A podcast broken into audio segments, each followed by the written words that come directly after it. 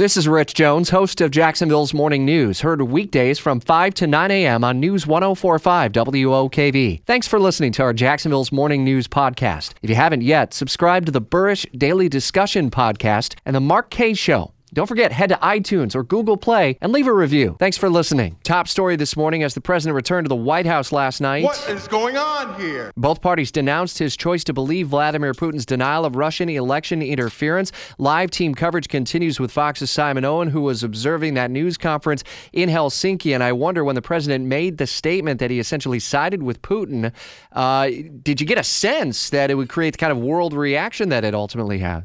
Um, yes, this was the opportunity where President Trump, Trump uh, could have stood next to Vladimir Putin sharing a stage and uh, said, I trust my intelligence agencies, you mustn't do this again.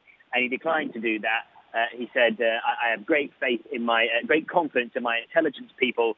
So I will tell you that President Putin is extremely strong and powerful in his denial today. Uh, and he referred to Vladimir Putin and said, he just said it's not Russia. I will say this I don't see any reason why it would be. And President Putin said at the same news conference that he wanted President Trump to win uh, in 2016, but he said that doesn't mean uh, Russia was involved. He said the Russian state has never interfered and is never going to interfere in American internal affairs.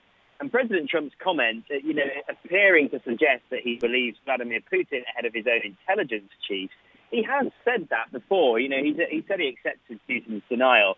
I think the fact that he did it standing right next to him, that is perhaps what has touched off this. Well, it sounds like an, an avalanche of criticism that he's returned home to.